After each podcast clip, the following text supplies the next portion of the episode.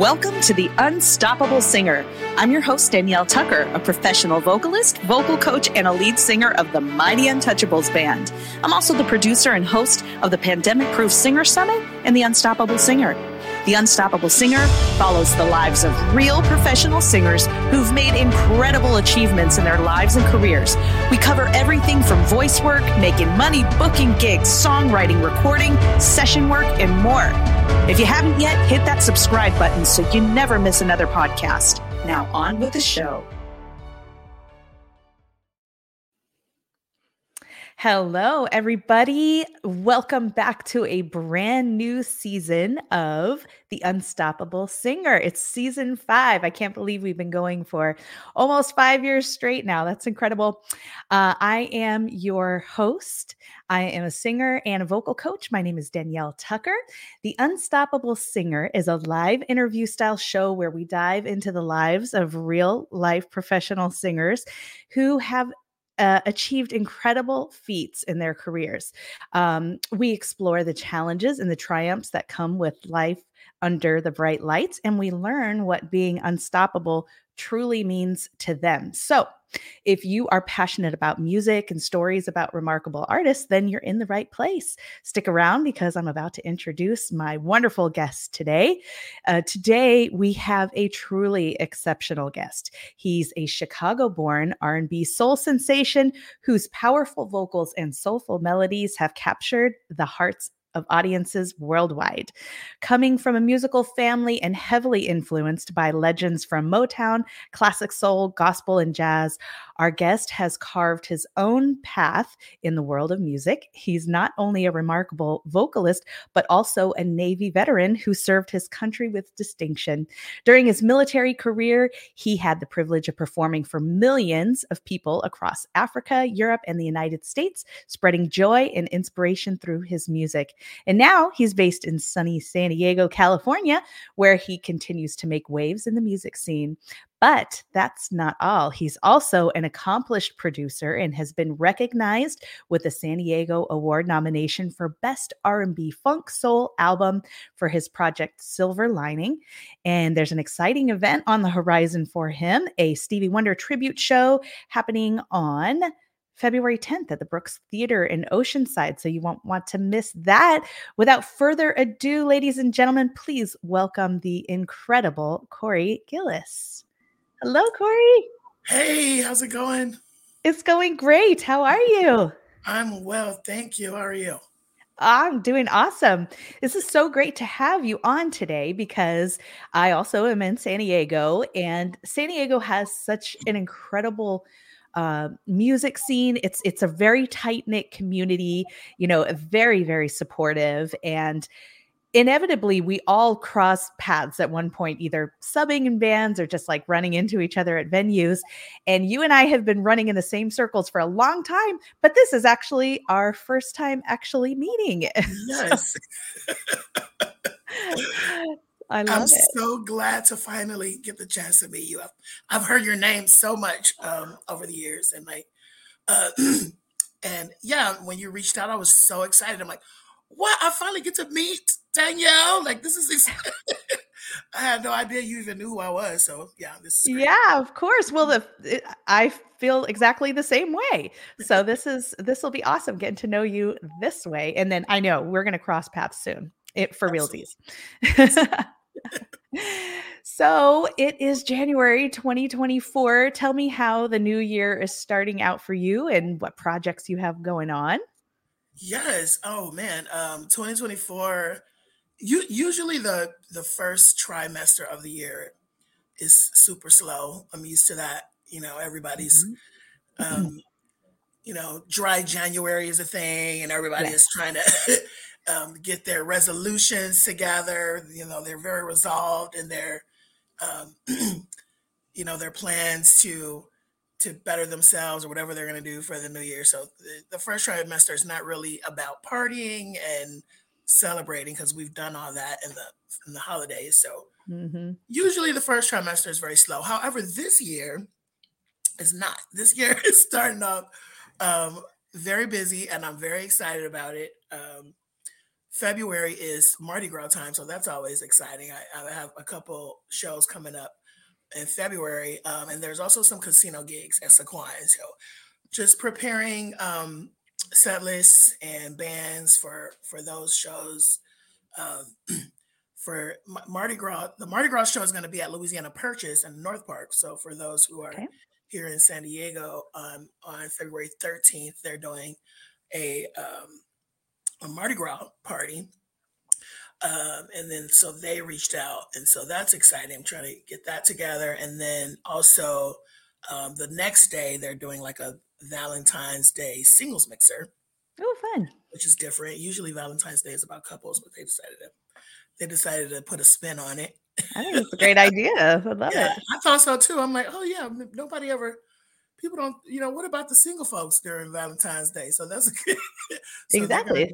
They're gonna do, that's a, a great day to meet someone. Actually, I think that's really it, romantic. Exactly. yeah. So they're planning that, and we're in the um, works of organizing that. Um, and then the biggest thing is my dream show. I've always, always wanted to um, do a tribute to Stevie Wonder because Stevie Wonder is my all-time favorite artist of all time. I mean, mm, yes. Growing up as a teenager, a child even, like as far as back as I can remember, honestly, but when I really was focused on singing, when I was really serious about my craft, um, it just so happened that it was also the same time I discovered Songs in the Key of Life, his mm-hmm. album, which is mm-hmm. my all-time favorite Stevie Wonder album. And people a lot of times they're like, "How do you know how to sing? How do you learn how to sing like that? What can I do? What is your what's your advice?" And I always say, "You know what? Listen to Songs in the Key of Life, and if you learn all those songs and learn all those runs, by the end of it, you will know how to sing." yeah, that's true. right. Good advice. yeah. So, um, so that's that dream is finally coming to fruition. We're doing mm-hmm. a Stevie Wonder tribute show in Oceanside at the Brooks Theater on February 10th. I'm super excited. It's a 14 piece band. So that means there's a lot of um, organization involved, you know, mm-hmm. rehearsals and everyone's schedules, and then me organizing the, the, vocal harmonies. And like, there's just, there's a lot to do. Right. Yeah. So, so that is um, what is keeping me the most busy um, at the start of the year. Uh, and then I have the Gillises are coming from Chicago. Lord have mercy. I'm so excited. So they they're flying in. So oh, this is a big deal. That's a huge deal. Whenever my family comes here, like, oh, Kori is just, I'm like elevated to another level. I'm the only mm-hmm, Gillis in San Diego. Right? And I wish I could bring all of them here, but and I, I the only thing I miss about home is the people. Like Chicago is just too cold. I love it. It's a great city. Love my city absolutely love it. Um, but it's too cold for me to. When I figured out I don't have to live that way. like it's January, I got those short sleeves. I walk around, you know. Oh yeah. Once you've been in San Diego for a while, that's really hard to hard go, to anywhere else, especially somewhere that is just very, very cold, like Chicago. yeah, it's probably 30 degrees there right now. So, Woo. but anyway, so yeah, so they're coming, some of them, and because it's a lot of us. Um, but um, that's also keeping me busy organizing um, that the, their travel plans with them, and they're excited. So you know we're, oh, you know, talking about well, what else we're gonna do when I get here, and you know all that kind of all that kind of stuff. So yeah, exciting times. Wonderful. Well, tell me about the uh, the band that you've put together for that night. Oh my gosh, yeah. So um, where do I begin? So the rhythm section, I guess I can start with them. Um, the rhythm section on drums is Dave Butterfield. He is mostly known for uh, my normal my the drummer I usually use is Chris Cancelleri, but unfortunately, um, Chris is having surgery, so he can't make this show. Hmm. Um, but uh, he and I met in uh, Navy Musician School. Actually, we met in music school like 20 years ago, so we've been um, long time friendship. And he also is the drummer on my album. So mm-hmm. he's like my main, kind of my main first go to um, he can't make it, but I'm going to use Dave Butterfield, who's an amazing drummer.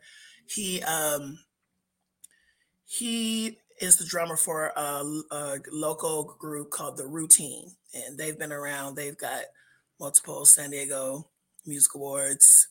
Um, they've been on the scene for some years. I don't know if you you know them, but The Routine's great. Um, mm. It's Dave Butterfield, Ru Ramo, Nick Hine, and Brian uh, is the lead singer. You know Brian. um, and so anyway, so we're using I'm using Dave for drums for this, and then Kevin Cooper, who's you know, everybody knows Coop. He's been around mm-hmm. forever. He's on bass, and then guitar is Ru Ramo, and then I've got two keyboardists. Kevin Lum is going to be on keys as well as Chase Pato because it's Stevie Wonder. So that's you know a lot of key, a lot of keys going on. Yeah, there's a lot of keys going on. Organs and synthesizers and a lot of stuff. So we, we yeah. need we need two. so we're doing that, and then I have um, also on guitar and percussion is Jacob Fletcher, who is of the B sections. If you ever heard of them, they're a popular San Diego group as well. Um, and then on vocals, I'm going to have actually four background singers. I'm using Sandy King, um, as well as Melody Ebner, Allison Smith, and Tony Lee. Tony Lee also has an album out. He's great. It's amazing voice. He's going to sound so good. I'm going to actually feature um, all of them at some point in the show. I'm really excited for that. It's going to be fun. And then um, the horn section is going to be Roy G. Brown, who is also serving as musical director. Yes, Roy. You know Roy? Yeah. Roy was my first boss. Roy was in the Navy too.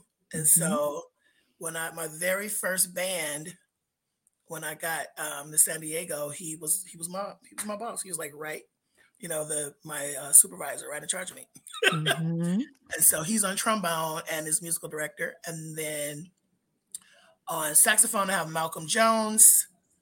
Malcolm Jones and I actually play in another group together, um, the Mustache Bash. I don't know if you've heard. Oh, we talk about the Mustache Bash too. That's great fun.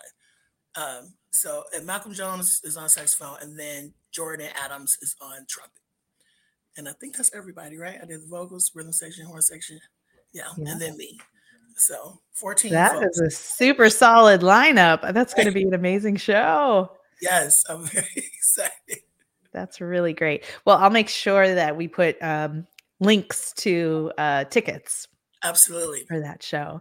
Oh, yes. I wish you the very, very best with that. That'll be amazing. Yes. Yeah. So you also have um, your own band here in San Diego that you go out with. Tell me about that.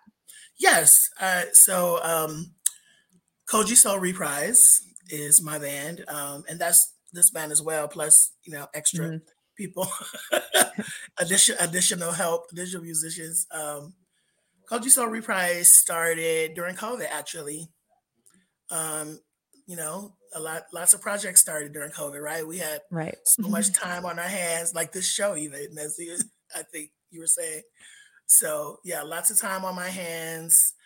Uh, up until that point, I had just been doing covers. I literally was, you know, singing other people's songs, even mm-hmm. though I had been flirting with original music throughout the years. I had written some stuff and just um, didn't really know where I was going with it. You know, mm-hmm. I, I, think I was just doing it for fun, or I don't know what I was doing. Honestly, I was just you just get inspired, and then you you know you do something that you don't think about what's yeah. gonna come of it. You just do it because you feel it in your spirit and you want to mm. do it. So mm-hmm. that's kind of how it had happened up until that point. Um, and then COVID happened, and COVID was scary because, you know, when it first started, we just, I was very nervous. I didn't know, you know, whether I was going to live or not. People were just, people mm-hmm. were dying out of nowhere. It was scary. Yeah. And so I was just like, well, whatever I'm going to do, I need to hurry up and do it. Mm-hmm. And so that's kind of what was the impetus um, for me just like, I'm going to write an album. Because Yeah. I had these songs, you know, and I mean they were all half songs at that point. You know, I come up with a melody or come up with a lyric, you know, it'd be like two lines. Mhm. And then um so, you know, but still remembered it, like, you know, wrote it down like this is a cool idea that I'll Mhm. get to one day. Um, and then that day came. I had, had a, which is and which is kind of where silver lining came from because even though COVID was such a dark time, um, there was a silver lining to it, um, and, Mm. and it was um, that album, and it was the reminder that people are the most thing in this world because look what happens when you're disconnected from them when you're not allowed to be around them we didn't you know that was the that was the worst part of it right we couldn't be with our, we couldn't be with our people and Right. that felt so awful and we were just you know it's like you can't be with your people what are you doing so Mhm. that reminder was a silver lining as well as the fact that i have written an album Yeah. and so that's why i titled it um, silver and that's the title track um, of the album as well and um, so much fun doing that. Um, uh, i called nick hine and i was like hey i think I, I think i think i got something with these songs. What do you think? And i was very nervous and i just sent him like a voice memo. Yeah. I sent him like three or four voice memos of the songs, and he was like, "Kori, these are great."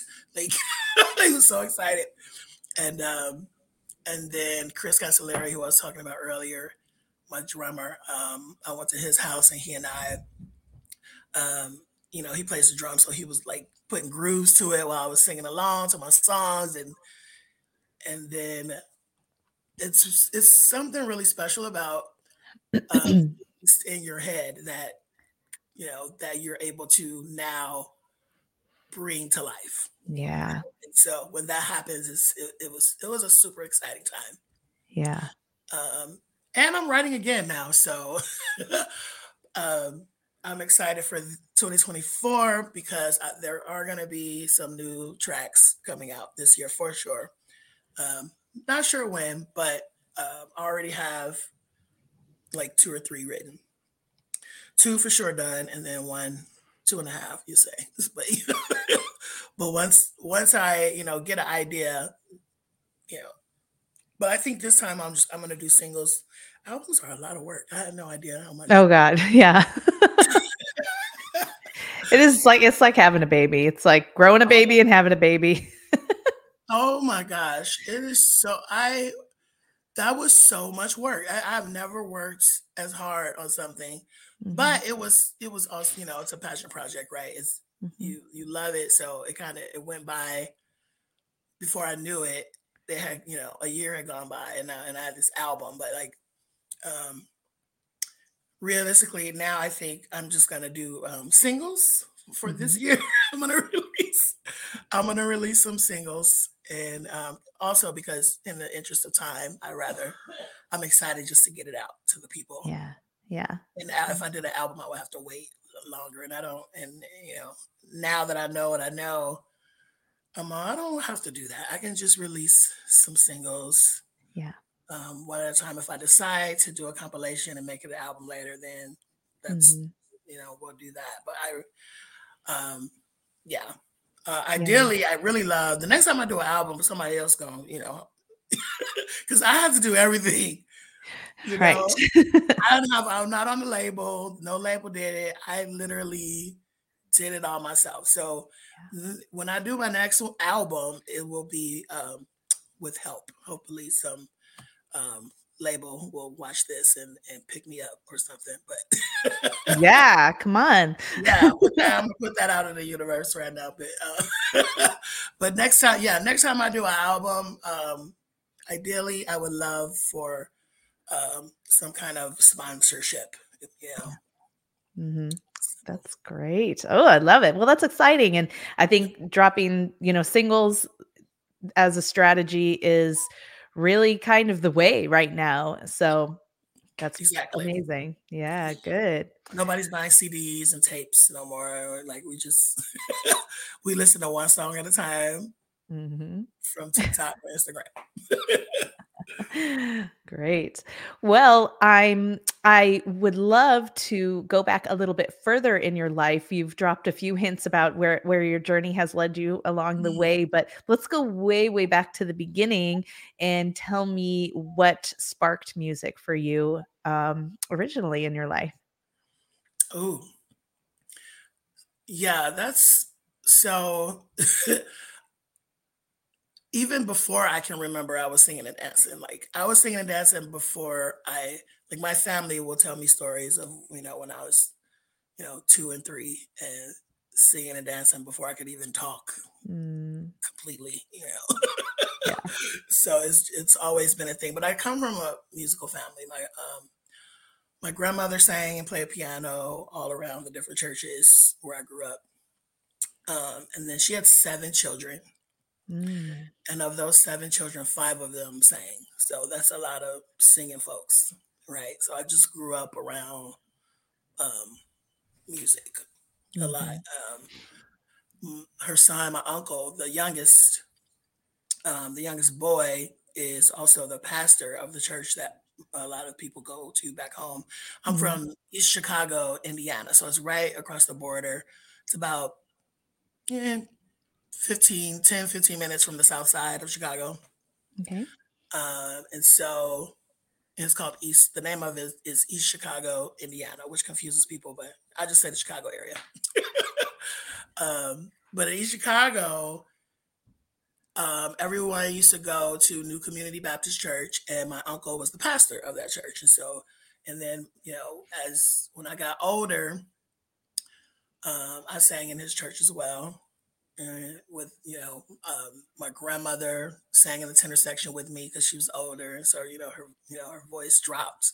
So she she was singing the tenor section with me and my auntie was the choir director um, and then another auntie in the soprano section and you know so the fa- the choir was full of my family. Uh-huh. the audience is full of my family as well as like the as well as like the rest of uh, the city. So um, I never forget, like, whenever my grandmother would play the piano and sing in her home, it was such a treat. It was such a special treat for me. Like, mm. I was like, oh, it's happening. Mm. and then I would just stop wherever, whatever I'm doing. I would stop and like go and, and listen. Like mm. she played, just excited to be. um, and my auntie as well. Her the young my mother's youngest sister, whenever she would be in her room, like, you know, getting ready to go out or whatever she gonna do, and she'd be singing to the radio, and I would like sit outside her door and just listen and be like, ooh, Auntie mm. singing. she she'd be blowing down the house, getting ready. Ah, got Natalie Cole, whatever she doing. and um, so yeah, I grew up in a very musical um, environment. Mm-hmm. Um, so much so that I never really thought there was anything special about me when I sang mm. because I was so used to everyone else um, just being, you know, so super special and and um, you know everyone losing their minds when they would open their mouths. So it was mm-hmm. like, you know for me, like, eh. but uh, one day I was in school and um, they had the class. They had the class do. It was um, they had the class do Whitney Houston's "Greatest Love of All," man. We had to like sing it as a as a class, and then I was singing along, and then um, I'll never forget uh, the girl next to me. She turned and looked, and she said, "Kori, you sound just like the record. What is going on?" I was younger, my voice was higher, so I was able to like, mm-hmm. tell you, you sound like the record. And so I think at that point is when I was like, oh, well, maybe there is something special about what I sing, you know. Uh-huh. Um, but I always loved to sing. I always loved singing. I love music. Um, always at my grandmother's piano. Whenever I had the chance, I could pick out a melody. When I was like seven years old, I would be able to like just, you know, pick out a melody on the piano, and me and my mother would play Heart and Soul together. Mm-hmm. My mother reminds me a lot of Dionne Warwick when she sings. My mother mm. sings too. I'm pro- I'm actually the product of a singer and a drummer um, on the road to in, in Indiana University, Bloomington, is how I came to be. um, so so yeah, musical background. When I became 14, there were these shows, and they were put on by this lady in the area who was a vocal teacher. Mm-hmm. Um, and so she would teach piano and she taught voice. And at the end of the school year, she would do this big show. And so when I was 14, I went to one of these and I was like, oh, oh, I want to do that. I can do that. So I asked my mom, I was like, Mom, can I take lessons uh, from Miss Bryant so I can be in her show? I, re- I didn't really care about the lessons. I just wanted to be in the show. Right. I got to go every week and and you know practice for an hour. That's fine, but I really just want to be in the show. Mm-hmm. Um, so my mom said yeah. She let me do it. I was very excited. Um, so I took vocal lessons from her from 14 to about 18 when I to when I graduated high school. Um, and then in high school, they had the NAACP um, had a competition called ACT-SO, ACT dash so. So the ACT-SO competition was it wasn't just music; it was everything. It was it was um, like science, mm-hmm. you know, poetry, literary. It was arts. It was everything. And so I was in the, of course, the singing part of it. Um, and then I won for the state and went and competed nationally for the uh, competition. And that was kind of like my big, like, um, aha moment. Like, this is something you can probably do. You know? this, you're on to something here. and I'll never forget, uh, Smokey Robinson's wife was one of the judges. Oh, I wow. Like, I was like, oh, Smokey Robinson's wife. And Holly Robinson Peete was there. And I was like, all these famous, um, accomplished black folks everywhere. And I was like, what is going on here? Like, I was, you know, it was, it was very impactful for me a, as yeah. an 18 year old to be a part of that. And so yeah. that was kind of my aha moment. And that's, um, I started doing weddings. At that point, I would just do the ceremonies though, not like how you know you and I do corporate wedding bands. I wasn't there yet, uh, but I would do like people would be like, "Will you sing at my wedding?" And you know they want me to uh-huh. sing Stevie Wonder or some kind of love song as they walk down the aisle or whatever. So I was doing that part, mm-hmm. or I would do like a love song at the reception. Mm-hmm. Um, but just you know that was that was kind of my that's when I very first started dipping my toe into um, singing professionally. Um, was with um, weddings because you know people get married and they they want a lot of they want to celebrate they want some some amazing beautiful love songs and music so yeah they do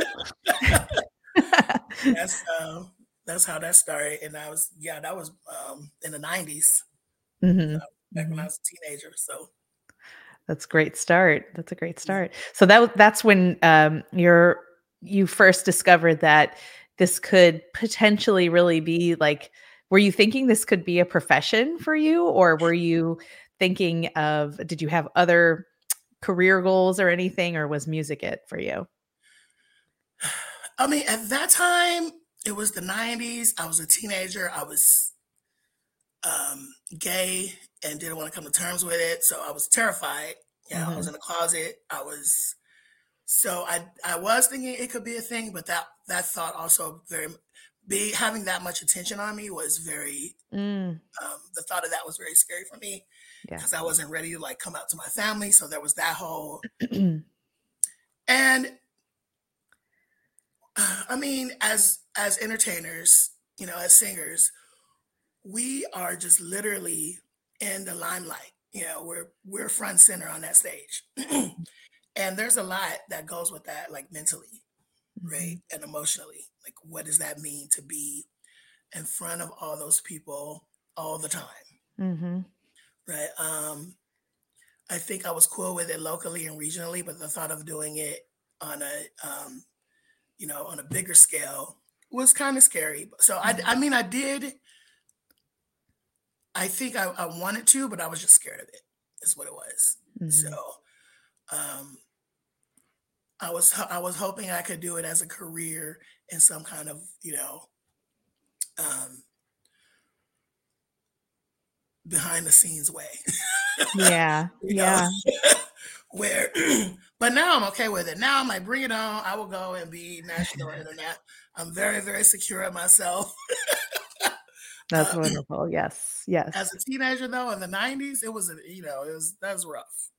yeah, yeah. Teenagers' years is rough enough, but then pile on, you know, a few extra special circumstances, and woo.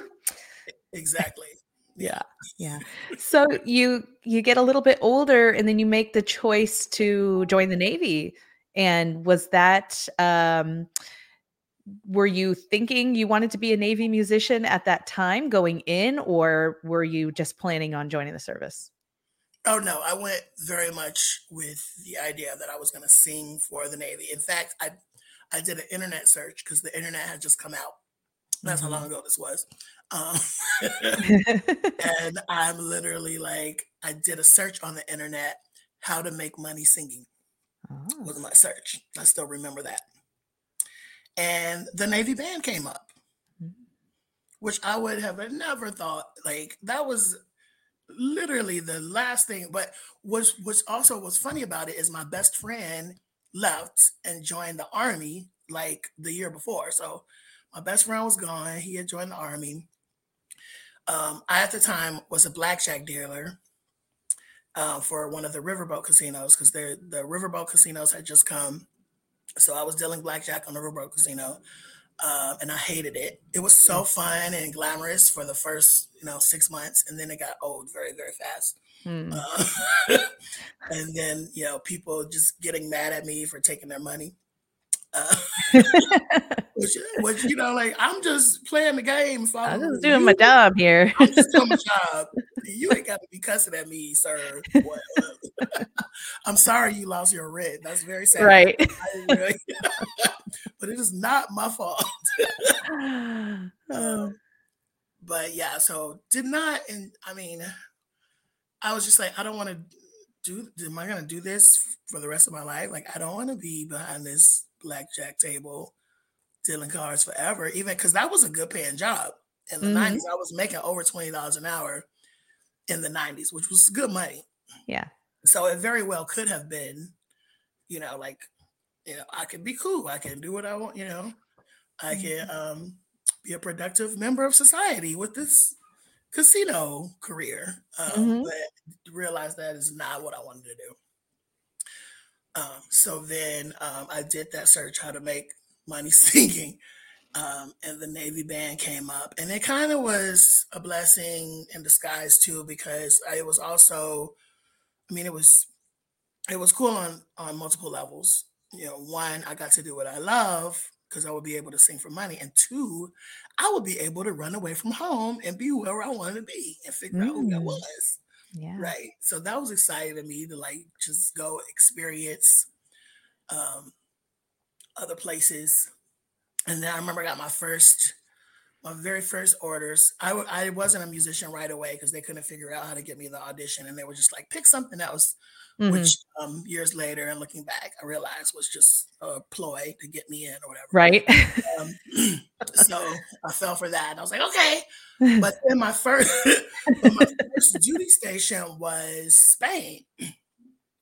So um, it's funny how, you know, things happen and, you know, they say things happen for a reason. But um, living in Europe for two years, you know, that early in life and having my own apartment, like, was exactly what I needed to, you mm-hmm. know, figure out who I was and not have all these other negative messages and you know what I'm saying. Just I was able to concentrate and on me, you mm-hmm. know, and mm-hmm. figure out what I liked, who I was. And so that was um, an amazing experience. Um, able to, you know, live in a completely different culture with different people and just realize that, you know, there's a whole this world is big. There's a lot going yes, on. Yeah. so that really opened my eyes to a lot. Mm-hmm. Um, you know, and and finding myself.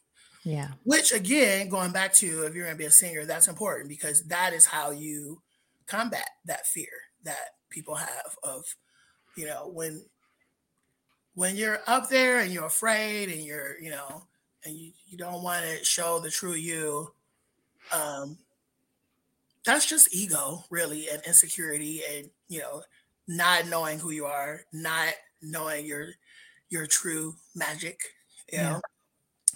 Um, so it's important to be able to uh, know yourself and trust Yeah. yourself so that you can combat that fear hmm because um, it's rough. Imposter syndrome is is rough, but but I remember um, one of my professors once told me um, that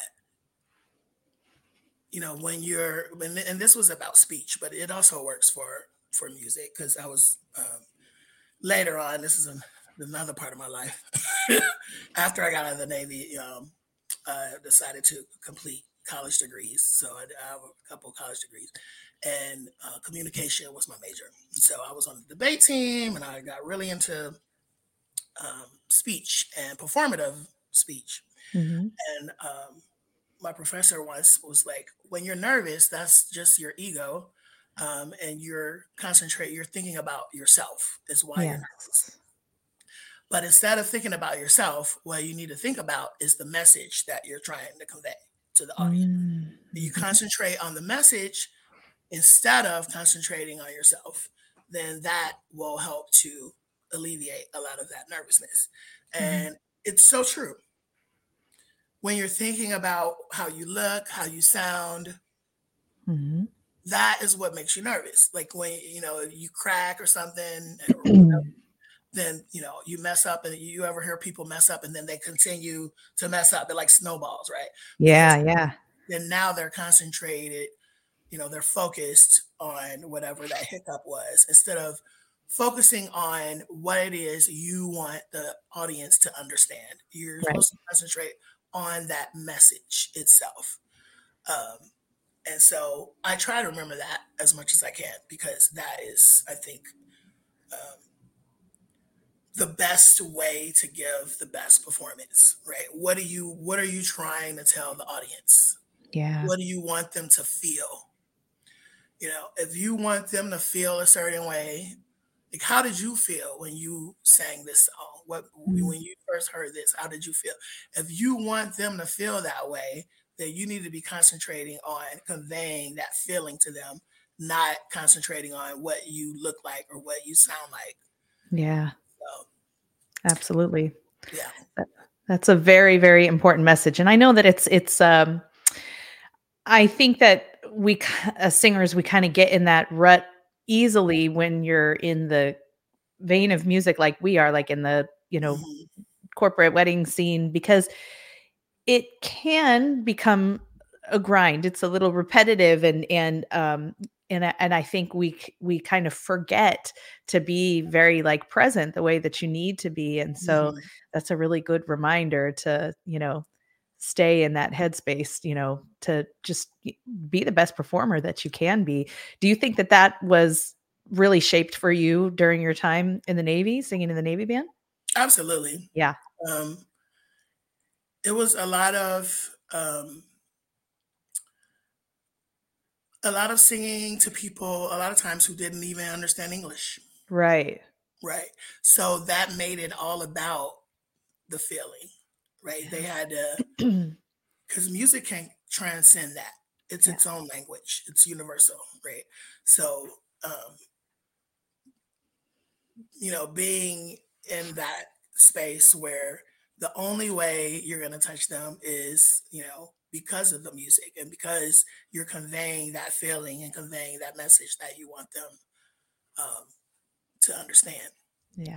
Um, so that did a lot of, yeah, I would say that shaped that for me a lot. Um, um, in Europe and Africa and all these countries where you know English is not necessarily their first language hmm or la- the language that they speak at all.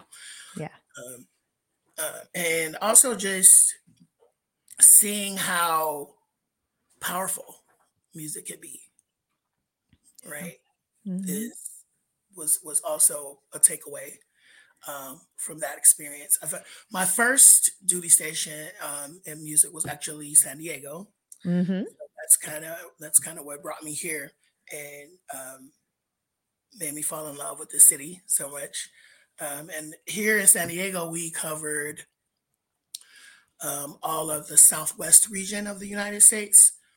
Um, and so I, you know, we perform around Nevada, California, and um, that's basically it. That's covered like this because California is huge, and then you have Nevada, Arizona sometimes, um, and that the mission for that band was mostly um, well, there's some public performances like for universities and but then you go to high schools and do a lot of like um, recruiting efforts with the recruiters. So we do shows in high schools, um, some universities, um, and then there will be like some public shows like Fleet Weeks. Uh, San Francisco has an amazing Fleet Week. I used to look forward to that gig every year.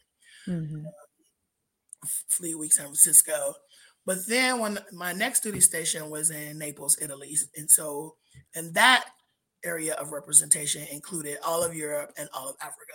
So the mission for that was very different because mm-hmm. now you're basically like an ambassador for mm-hmm. your country, right? So you're kind of like a musical ambassador. So you would go places, and the whole point of it was for them to be like, "Oh, look, the U.S. is so cool! Look at that, they're singing and dancing," you know, that kind of thing. So that was basically the point of that. Um, which I loved. That was great. Like mm-hmm. I was all about it.